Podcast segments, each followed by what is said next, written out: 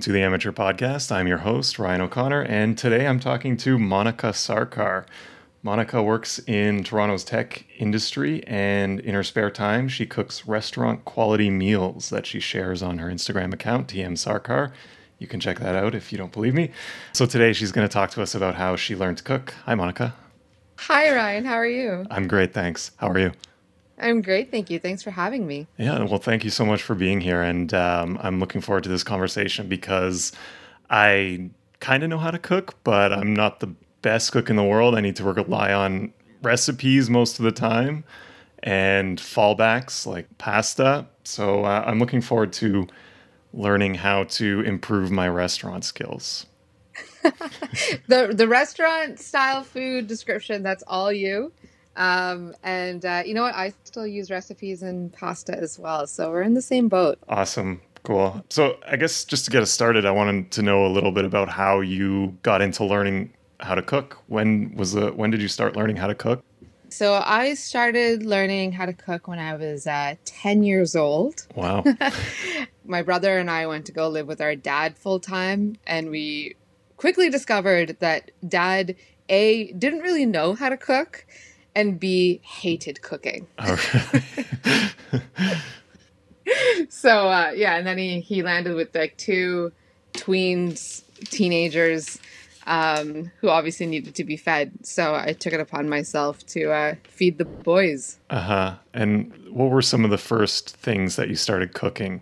Because we were first generation Canadians, we only had like Indian food in the house, and we'd only eat that. And I'd never really had Western food um, until I was in my teenage years. Huh. So, but watching, and we also didn't really have cable. Dad pretended we didn't have cable, but we found out much later on that we did have cable, and he always just disconnected it um, so that we we would focus on school. That's smart um, parenting. Um, yeah, until we figured it out, and we'd get up in the middle of the night and turn it on. Um, but uh, we didn't have cable, so I didn't get to like see a lot of Western programming either to see what Western food was like. But, but I was exposed to some of it, so I uh, I was very curious about pasta. I'd never had pasta at that point, and like at ten years old, never having pasta is kind of weird. Uh, so my dad gave me a. Uh, my dad worked for a printing press, okay. and at the yeah, um, and at the printing press, they actually printed a bunch of cookbooks around that time. Huh. Uh, I think it was called Looney Spoons, and it was supposed to be um, like healthier versions of Western food. That's so um, funny. My first cookbook was Looney Spoons. It's one my mom gave to me when I went to university. That's when I first started cooking. So oh I used God, a bunch no of the yeah, I used a bunch of those Looney Spoons recipes as my very first uh, meals. That's wild. That's hilarious. So we are yeah. in the same boat. Do you do you know uh, like do you know the names of some of your first recipes from that book? Yeah, my favorite one was Thai it you'll like it. It's it was a Thai I think a Thai rice dish if I remember correctly. So the first couple of dishes um, that I ever made were, were out of that cookbook as well, wow. and uh, I, uh, I remember one dish called Gringo Star. and it was like a Mexican inspired rice dish where you use like a jar of salsa into like rice um, and just cook that up. And then I uh, I found a pasta recipe which I was very excited about. Um, and I was also excited as a kid because the recipe called for Scooby Doo noodles. Oh yeah. Okay, like which is like really fat um, fusilli. So huh. they they look like giant twirls, like or almost like screws. Interesting. But they're just really big, yeah. and I actually found those in the stores. So and it was like a really chunky tomato pasta sauce, like loaded with vegetables. I think I threw stuff like carrots in because uh-huh. I think uh-huh. the recipe called for that. But those were the first kind of dishes I started to make out of the Looney Spoons cookbook. Cool. Um, so, what about now? What's your what would you say is your favorite meal to cook at the moment? What's your go-to if you're having a dinner party or want to impress uh, a new neighbor or something like that? If it's a dinner party, there's two dishes. Okay. Um, so my partner is Irish. Right. And his group of friends, when they come over, the the typical spread that I put out is a big old shepherd's pie Oh yeah, nice. I love shepherd's Uh, pie. okay, excellent. And I've I've done certain things to mine just to make it a little bit different. Uh-huh. So I add stuff like fish sauce and tomato Oh, paste. fish sauce, And wow. yeah, just for that Yeah. extra depth of umami yeah. Huh.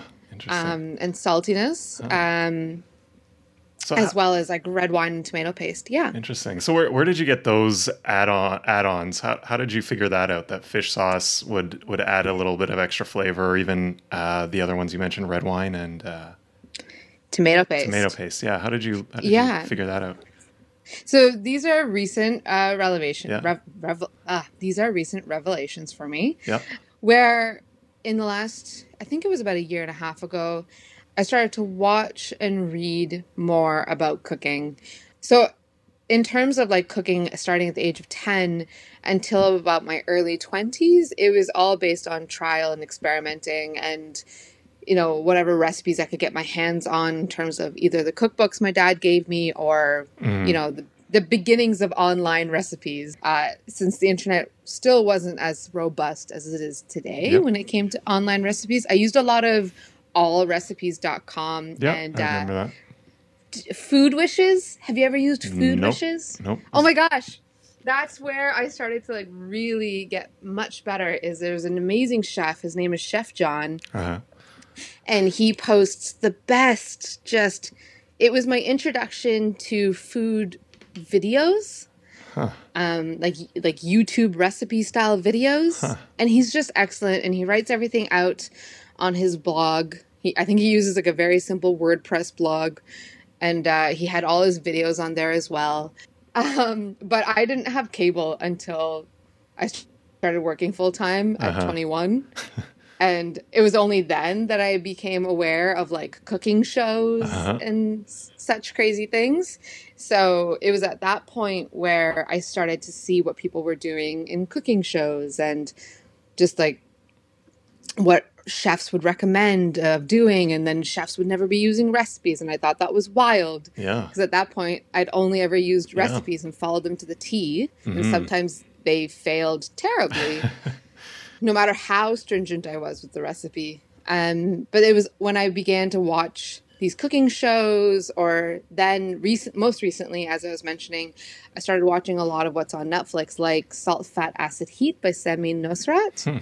It's four episode series on Netflix, and it's just it breaks down the elements of cooking into just the four basic elements Hmm. salt fat acid and heat and and what is salt and salt isn't just you know what we know of salt like table salt or sea salt or kosher salt but the fact that you can add ingredients like fish sauce Mhm. or anchovies or just different different things that have a salty quality to them like cheese to a Mhm. dish and that can add that element of salt it doesn't need to be a teaspoon of salt or a Hmm. pinch of salt it can be these other ingredients that not only add their flavor but they also add that that basic element that a dish needs to be balanced Right. so learning that there's these four elements um, so i watched the show religiously Uh-huh.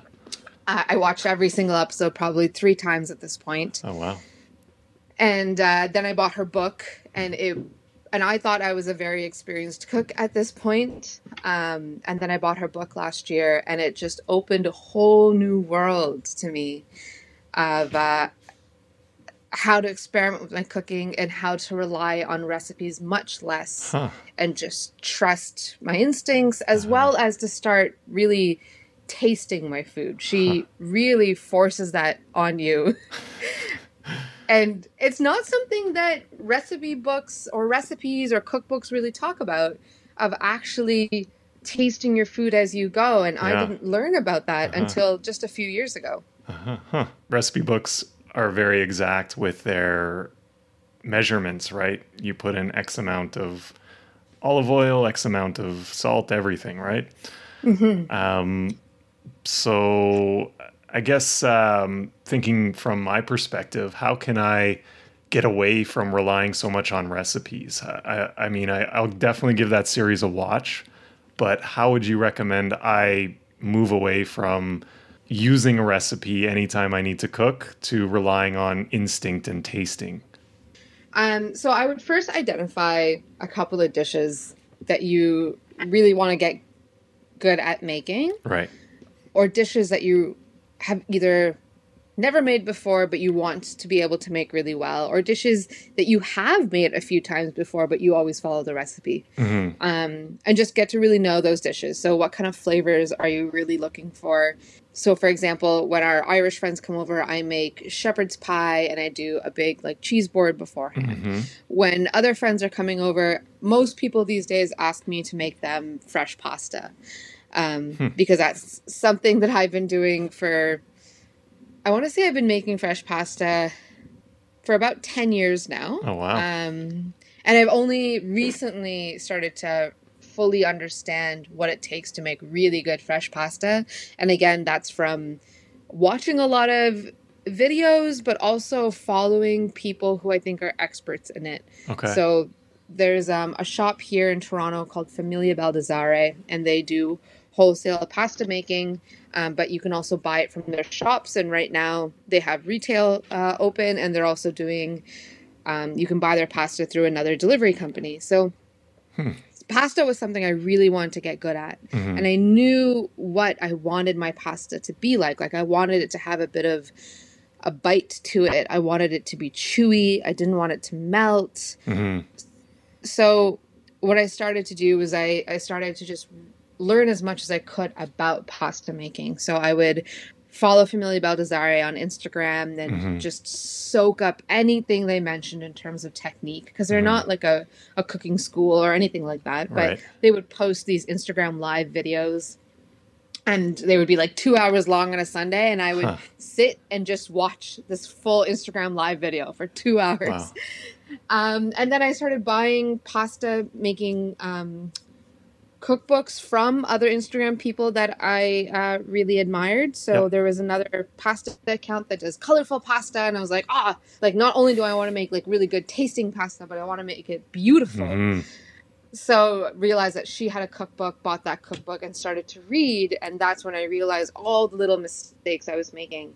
And the mistakes I was making was following these hard, rigid recipes Right. um, and they started talking about look and feel. So when you're making your pasta dough, like um, just trusting like how it feels between your hands, and but it, for me it was a lot of trial and error. Uh-huh. But I got much better at making pasta, and now I can crank out fresh pasta in less than an hour, and it doesn't doesn't feel like a big undertaking because I spent the time on Right. figuring out what I wanted it to be like. And there was loads of flops where like I broke my pasta machine one day and Wow. it was like it was a really big expensive gift from my partner and I was like, "Oh my god."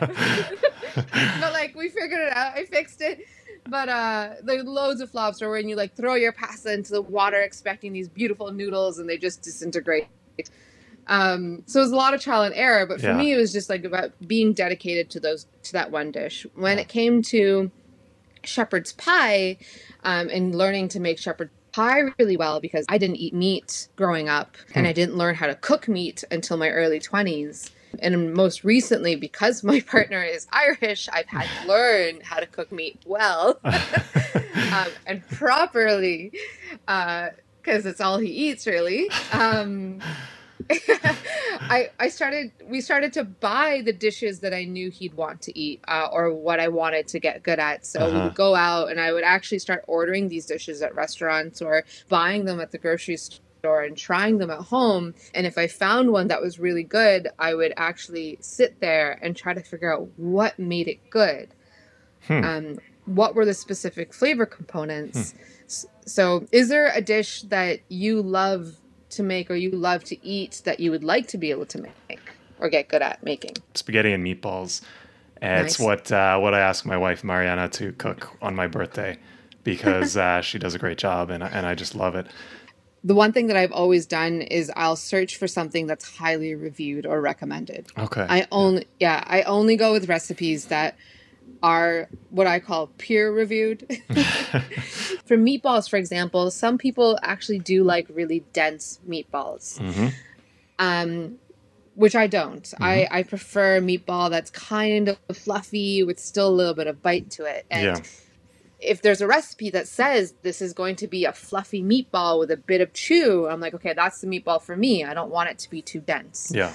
Um, I don't want it to be something that tastes like it was defrosted and then uh-huh, uh-huh. reheated five times. Yeah. So then, if that recipe looks well reviewed or it's by a chef that I admire, that's the recipe that I'll go with. So I'll always search for something before I make it for the first time and okay. just see, you know, what are the best recipes out there. And I'll actually cross reference a bunch of recipes. So if I wanted to make meatballs, for example, which is one of the things that I wanted to accomplish a few years back, like learn how to make a good spaghetti and meatballs, because that's also one of my most favorite dishes. Yeah. I think it stems from Arthur. They ate a lot of spaghetti and meatballs in Arthur. Oh, really? I never got into that show, but uh, uh, that's funny. it was the one show that we had without cable. So. oh, okay, makes sense. Yeah, because it was on TVO. oh, right, right, TVO. Yeah. yeah. Um, so yeah, so then I started looking at all these recipes, and a lot of the recipes I realized that I was cross-referencing. Um, mentioned you're not supposed to work the meat too much. You're not right. supposed to squish it in your hands mm. and blend well. A lot of recipe books say blend well Mm-hmm. But it's but other like the expert recipes actually say combine like mix until combined. Mm-hmm. Don't don't mix it up too much. Don't squish it. Don't knead it. Hmm. Um, a lot of other recipes will call for either adding breadcrumbs for that moisture. Yep. But then other recipes that I've seen, they actually talk about adding in very finely minced vegetables. Huh. And so I tried both. Yeah. I tried the breadcrumbs. It was more of a dense meatball.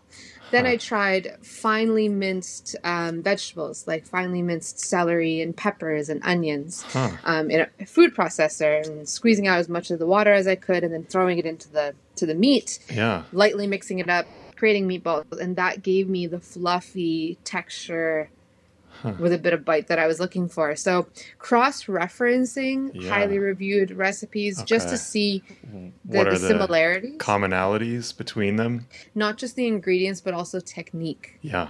I think one of the challenges a lot of people face is the intimidation factor and being afraid to fail in the kitchen because um, maybe they're cooking for their husband or their wife and they're thinking, well, if I make a really bad meal, then we still have to sit down and eat it. And it's going to be embarrassing because we're going to be eating something not so delicious. So I, I wonder if you have a, just a, a method of getting over that fear of, of failure.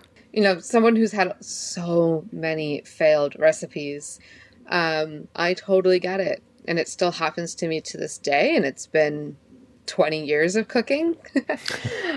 um, but one of the things is not just picking a recipe because it's a dish that you want to make, but picking a recipe and making sure that you read through all the steps before you go out and buy the ingredients and before you start cooking because you need to be able to feel confident in all the steps and right. what the steps are calling for.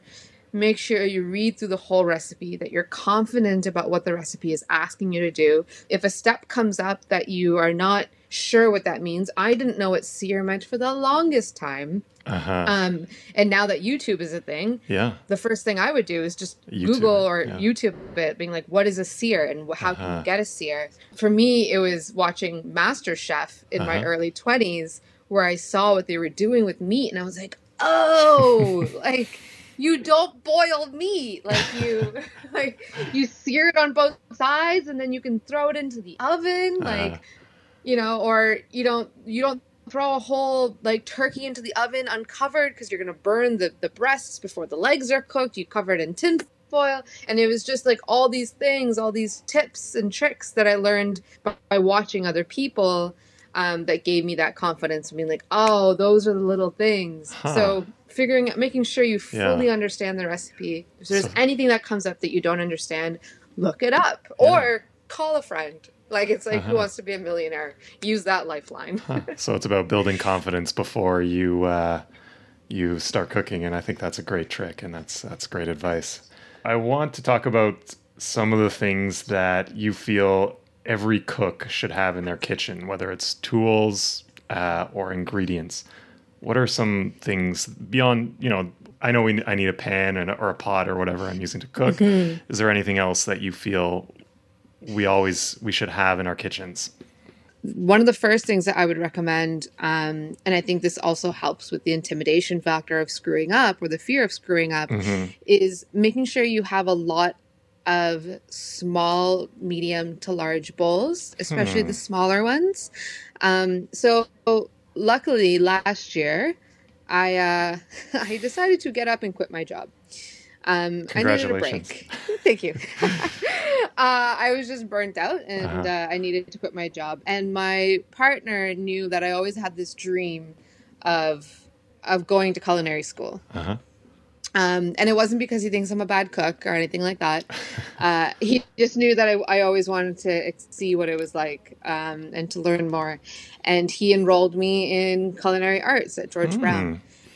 And the very first thing that you learn in culinary arts one at George Brown is the importance of mise en place, mm-hmm. which is getting all your ingredients ready mm-hmm. and in order in front of you, in front of your chopping board. And to do that, you need small containers, small, medium yeah. to large containers. So, you know, you're required to bring 12 mini bowls uh, that are about three to four ounces in size yeah. to, to class. Um, and huh. then all the other bowls are provided for you, which are anywhere from like the size of like a cereal bowl to a big, massive steel mixing bowl. Uh-huh. Um, and those are the first things that you would bust out in class, and you would arrange them according to each ingredient on the recipe or what chef would tell you, and you would prep your ingredients. And you were not allowed to even turn on the heat to heat your pan or your pot or to start boiling water until all your mise en place was ready. Huh. And so that that is, I think, a big thing for even a home cook to have is make sure you have all those little bowls even even just for your salt like i know that seems yeah. maybe that seems stupid to have mm-hmm. to measure out salt and put it into a bowl but one thing that our chef explained to us about having your mise en place and say you're cooking a dinner party but your friends come over to like watch you cook yeah. or to help you cook you can still this was chef's example you can stop and drink your wine and hang out with your friends and then turn back to your your pan of whatever you're cooking and be like, oh shoot, did I remember to add this in? I can't yeah, remember. Yeah. But if your mise en place is ready, you can see everything that needs to go into the dish. And if there's a bowl that's sitting there with that one ingredient still in it, okay, you forgot to add the garlic. Huh. Um, or if there's too much salt left into that bowl, oh, maybe you didn't season enough.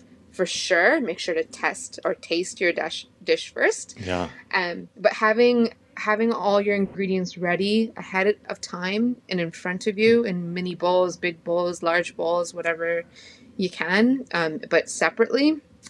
I think A is very important to make sure your dish that you feel confident and prepared, um, and therefore that'll that'll help the intimidation factor. But it also is just a really useful tool as a home cook. One other technique that I was going to share okay. in terms of like when you're experimenting with a dish and say it's like a saucy dish, like a stew yeah. or a or a pasta sauce, or yeah. even if you're making one of the mother sauces, which is like your bechamel, your brown right. sauce, whatever.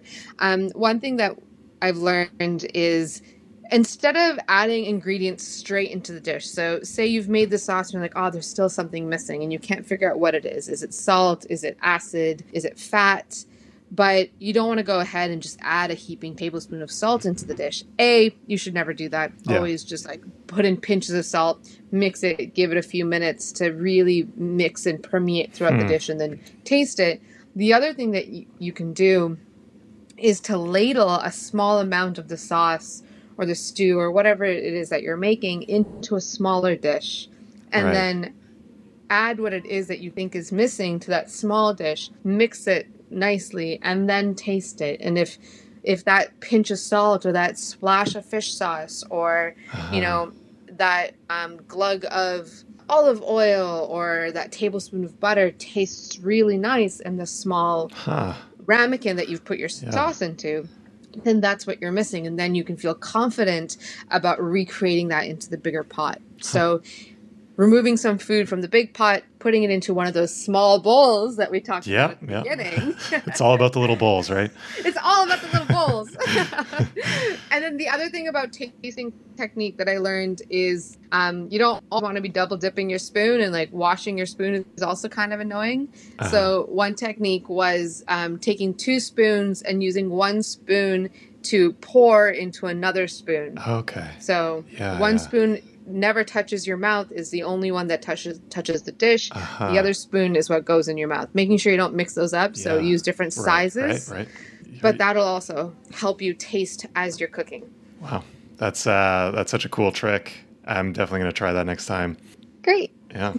On that note, um, how did you improve your technical skills in the kitchen? Because you know, watching a chef on the Food Network, um, it's amazing how quickly they can chop an onion, right? And and it takes me, it's something that takes me at least five to ten times. So, how did you improve the, your technical skills in the kitchen? Yeah, absolutely. So, one thing I I will mention is I never really learned anything from shows like the Food Network Mhm. or Take Home Chef or any of that because they don't show you the grunt work. Right. Um, yeah, it's it's actually really funny, but the contest type shows like MasterChef is where I learned a lot, a lot of technical stuff because they're being they're under the pressure and they have to get those things ready while yeah. also making their dish. Uh-huh. but honestly, the one thing I realized about my technical skill, and I always found chopping so tedious Yeah. Yeah. um, when I was younger, working in my dad's kitchen. And then I realized a sharp, a proper sharp chef's knife makes Hmm. A the world difference, eh? of difference. Yeah. Cuts down your time, it cuts vegetables really well, makes you feel more confident. Yeah. Learning how to hold a chef's knife properly, though, um, that came from a lot of watching those shows or, or watching Chef John. hmm Um, whenever they do give you the opportunity to watch them do their prep, I've noticed that the best chefs will actually show you how they're holding their equipment. Um, okay, what about the uh, cooking aspect and, and knowing how to get the timing just just right so that uh, you know your chicken isn't undercooked and you're not going to get salmonella, but it's also not overcooked and it's just going to be rubbery. Um, how did you learn that aspect of cooking? Yeah, um, again, a lot of trial and error there as well. The amount of chicken that I ruined is embarrassing, as well as pork chops. I used to cook a lot of pork chops because they were cheap and I was a broke student. I remember that. Yeah. yeah, and Uh-huh. just like I'd always end up boiling them somehow, and it was awful. Um, but yeah, so the couple of things that I learned was a the importance of a uh, thermometer, like having a Yep. meat thermometer. Mhm. Um, and then the other tool that I forgot to mention because you were like, yeah, I know pots and pans, but the one thing that I would also recommend home cooks to stay away from, and I know it's intimidating, is Teflon nonstick pans. Hmm. They are the bane of my existence. And I wish someone had told me this Why? before I, I bought so many. Because A, they're not necessarily nonstick. Stuff Yeah, still yeah. sticks to them Yeah. but then true. you're terrified of yeah but then you're terrified of using you know a good quality metal spatula or a good Uh-huh. quality metal tongs 2 things Uh-huh. you should also have in Yeah. your kitchen pair of pair of tongs a good couple of pairs of different types of tongs and a good metal spatula Huh. um, to like scrape something off the bottom of your pan and flip it and you're afraid to do that um, when you have teflon Teflon scratches, it looks terrible, it Yeah. leaches into your food, but I think it also prevents you from being able to really get good sears on food, good caramelization on food. And when you're afraid to cook on medium to high heat um, because of like the fear of burning stuff and whatever, I think Teflon just makes it so much more complicated. Hmm. So, in terms of uh, the timing aspect of things, what I would do is getting the meat thermometer, which is hu- huge. Mhm. But I would I would start off on uh, medium high heat or medium low heat, whatever the recipe really calls for, and I would just make sure that you know cooking slow and low is much better than cooking fast and at high heat because that's where you screw up. Right. Okay. Because if you're cooking low and slow, you can fix it. Yeah. But if you're cooking it high and fast, that's when disaster can strike. Um, and then also, this is a really funny technique, but using the palm of your hand. So when it comes to meat, Uh huh. understanding that if you lay your palm out flat facing you, there's different you know, if you feel where um, your wrist meets your thumb bone kind of area. Right, right, yeah. The consistency of the pressure there is what they say, like, is what a medium well done kind of medium medium steak is kind of like or even like nicely juicy chicken so yeah. what i started to learn was to not just use my palm to figure out what is softness and what kind of softness i'm going for but like i tried to use that technique but then when a piece of meat is properly cooked, actually go ahead and touch it. Like yeah. poke it with your thumb or poke it with your index finger to feel how springy it is. Because obviously you don't want to cut a piece of food while it's cooking yeah, to be yeah. like, oh, is it fully cooked? But your sense of touch can tell you a lot. So that helps with the aspect of timing is like say you're cooking a piece of chicken breast you flipped it on both sides so both sides are mm-hmm. brown but you don't know if it's cooked on the inside two things that you can do give it a squish, like mm-hmm. you know, like like poke it with your, your finger, finger, kind of. Yeah. Po- yes, thank you. That's the word. Poke it with your finger. Obviously, wash your hands before yep, and after. Of course, yeah. Yeah. um, but poke it and see is it too squishy? Does it feel like you just took it out of the package? Or is it getting to be closer to what your your palm feels like? And then if it still feels like it could use a little bit more time, but you're afraid of burning it on the pan, what you can do is like lower that heat right down mm-hmm. and cover it with a lid or um, take if you don't have a lid that's the same size as your pan take another frying pan that's maybe the same size and invert it over and use that or the other technique is put it into the oven at like start at a low heat 325 degrees and hmm. put it into the oven um, and let it sit there for five to eight minutes and then check it again as time goes on you'll understand how to figure out that timing. When it comes to cooking other things other than meat, if you're if you're trying to make a sofrito, right, right, which is just finely diced onions, celery, uh-huh. and carrots, which tend to make the base of oh, a lot of yep. uh, pasta sauces. Mm-hmm. Um, or that's also the base that I use for my shepherd's pie. Mm-hmm. Um, I want to make sure that it's getting really nice and cooked down right, and caramelized, right. yeah. but I don't want it to burn on the bottom, so I just keep stirring. Huh. Um, like I'll, now I feel more confident like letting them be, but yeah. walking away from the stove has resulted in a lot of like fire alarms going off in my time. So I just we've all just, been there. I've been there many yeah. times too. Yeah. So I'm wondering how you learned what ingredients really go well together and what ingredients don't go well together. How did you learn that aspect of cooking?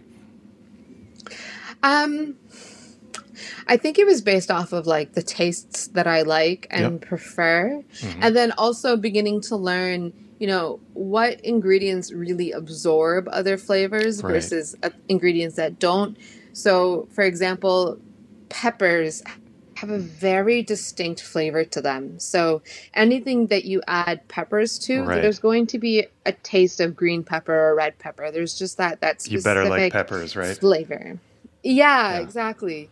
Um, so I'm very sparing with when I use peppers hmm. for a dish. But if I really want to add like vegetables for a dish, but I really want it to absorb the flavor of what I'm cooking, mm-hmm. I stick to stuff like zucchini. Hmm. Um, zucchini, onions, and garlic. Um, onions and garlic are always the base of, of the majority of the dishes that I make because there are those aroma components. Right. But really understanding um, the basics. So, what vegetables and what they taste like cooked and raw, uh, what vegetables absorb a lot of flavor, what vegetables give off a lot, a lot of flavor. Um, in terms of other ingredients and how they pair, it's again just reading a lot of recipes to understand what yeah. people put together. Yeah. Um, and then also just experimenting yeah. for myself. Mm-hmm. There's there's a real joy in actually sitting down and cooking a dish for yourself yeah. and getting experimental just mm-hmm. for yourself, which mm-hmm. I think a lot of people don't realize True. they can do. It doesn't need to be a romantic dinner for your partner or for your group of friends. It can be just for yourself. That's true. Yeah, a lot of people just think that uh, it might not be worth the effort to make make a full meal for yourself, but I, th- I think that's a great way to learn as well, right? Yeah, and then the other thing is just feel free to eat your ingredients. Yeah. Eat, eat, eat them in their raw form, Right. or well, not everything. Like don't eat raw eggs and don't eat raw flour. Yeah, of but- course.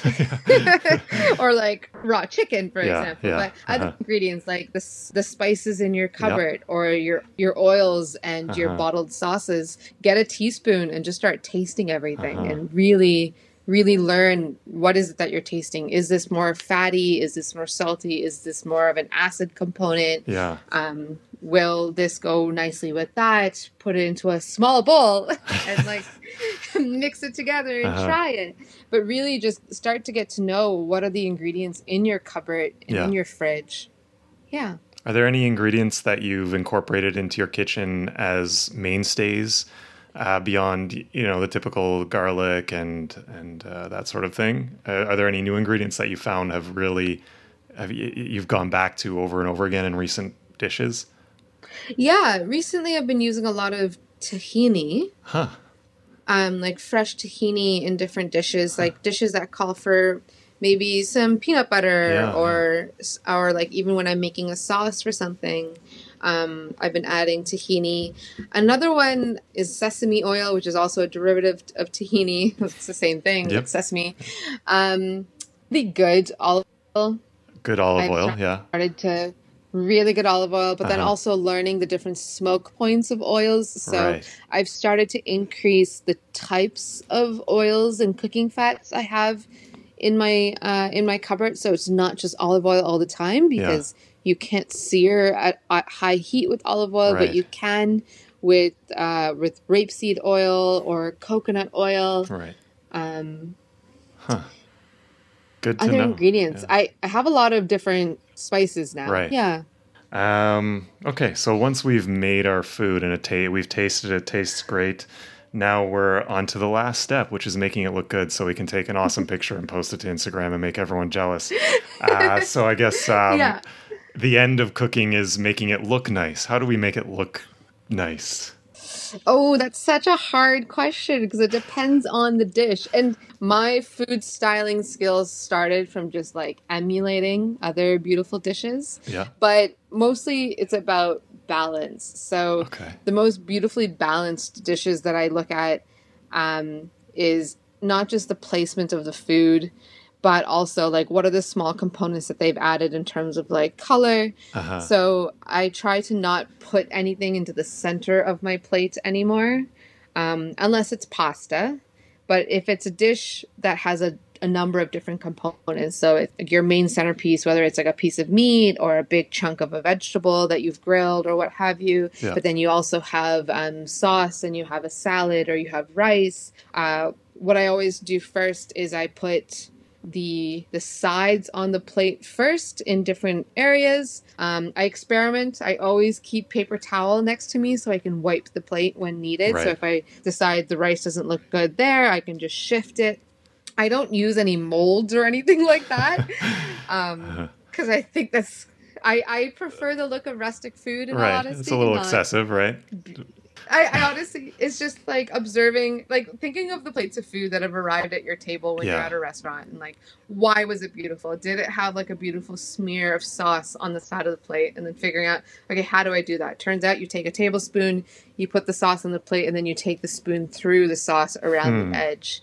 Um, and then just trying out different placements. And then in terms of balance of color, um, a pop of green or a pop Uh-huh. of red seems to really make a, a photo beautiful. So Uh-huh. having like either some fresh herbs in the house that are available. If you don't have fresh herbs, but you have like the top, like um, a, even like a broccoli leaf or Yeah. like a celery leaf, um, even that can just help make make a beautiful photograph. Obviously, take it off before you eat it because you don't necessarily want to eat those things. But I've noticed that like a pop of green wherever you can get it, if it's like a lime wedge, Mhm. a celery leaf, or a slice of jalapeno, um, it just adds like a nice amount of color and it just pleases the eye. But again, just look at photos that you're happy with and try to emulate it. Cool. if Um, food styling is what you're into. of course, yeah. Um, but that's that's an important part, right? Because uh, so so they say we eat with our eyes before we eat with our mind, and and it's funny when we started talking when you started describing uh, the placement and how it looks, it actually started to make me feel hungry just now. So um, I think presentation yeah. goes a long way, right? Yeah, and the other thing that I've recently started to do, especially when we have big groups of friends over and I'm making something like shepherd's pie, which yep. is terrible to photograph, mm-hmm. is I just make the full dish look nice. So I'll spend time on making sure I do a crosshatch pattern mm. on the potatoes before I bake it. Mm-hmm. I throw cheese on top so it gets nice and crispy on top. And then I put that into the center of the table um, with maybe a couple of leaves on top or what have you. And just make sure that I don't have to plate everyone's individual plates and make them look beautiful, but I can make the actual dish itself when I put it on the plate and everyone can serve themselves yeah. look beautiful. Yeah. So if it's a pasta sauce, I'll throw it into like a beautiful bowl or uh-huh. something for everyone to serve themselves instead of leaving it in the, the crusty right, pot. Right, huh. So if individual plating styling is not your thing, but you still want your food to look beautiful, do family style and just make sure that the, the actual dish itself looks beautiful in yeah. its in its pot or in its pan. Yeah. Huh. Yeah. Cool. um, so thank you so much, Monica, for coming and talking to me today. I know I, my cooking knowledge has improved vastly, and I hope my cooking skills improved as well after this. So thank you so much. Well, I'm I'm happy to hear that, Ryan. Um, I hope that's true. and uh, thank you so much for having me. It's been a pleasure and a real honor. Thanks for joining us today. Check out our website at amateurpod.com. Comment on today's show. Tell us what you're learning, what you hope to learn, and what you thought about the show. And remember, there's a teacher in everyone you meet.